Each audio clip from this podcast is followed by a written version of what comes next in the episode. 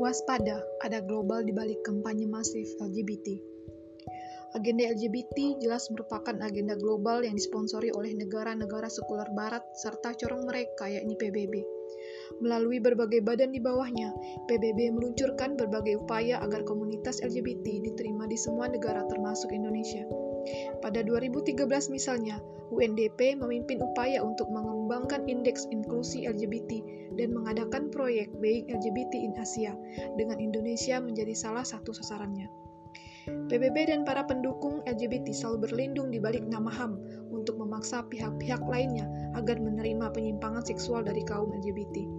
Bahkan Dewan HAM PBB memiliki satu mekanisme, yaitu The Universal Periodic Review atau UPR, sebagai satu sarana untuk meninjau secara berkala terhadap catatan HAM, termasuk penyikapan terhadap komunitas LGBT. Indonesia sebagai negara mayoritas muslim terbesar jelas mengancam perilaku penyimpangan LGBT.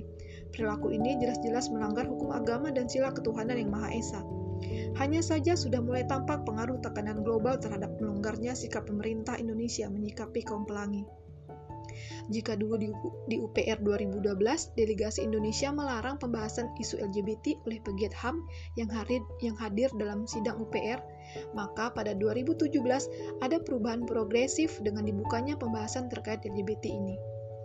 Islam adalah satu-satunya solusi tuntas untuk mengatasi perilaku haram LGBT. Besarnya hubungan antara LGBT dan peningkatan kasus infeksi HIV/AIDS bahkan hingga 20 kali lipat, serta terputusnya pelestarian generasi sudah sangat masuk akal untuk menolak perilaku penyimpangan ini. Islam memiliki solusi tuntas untuk mencegah hingga mengatasi masalah ini.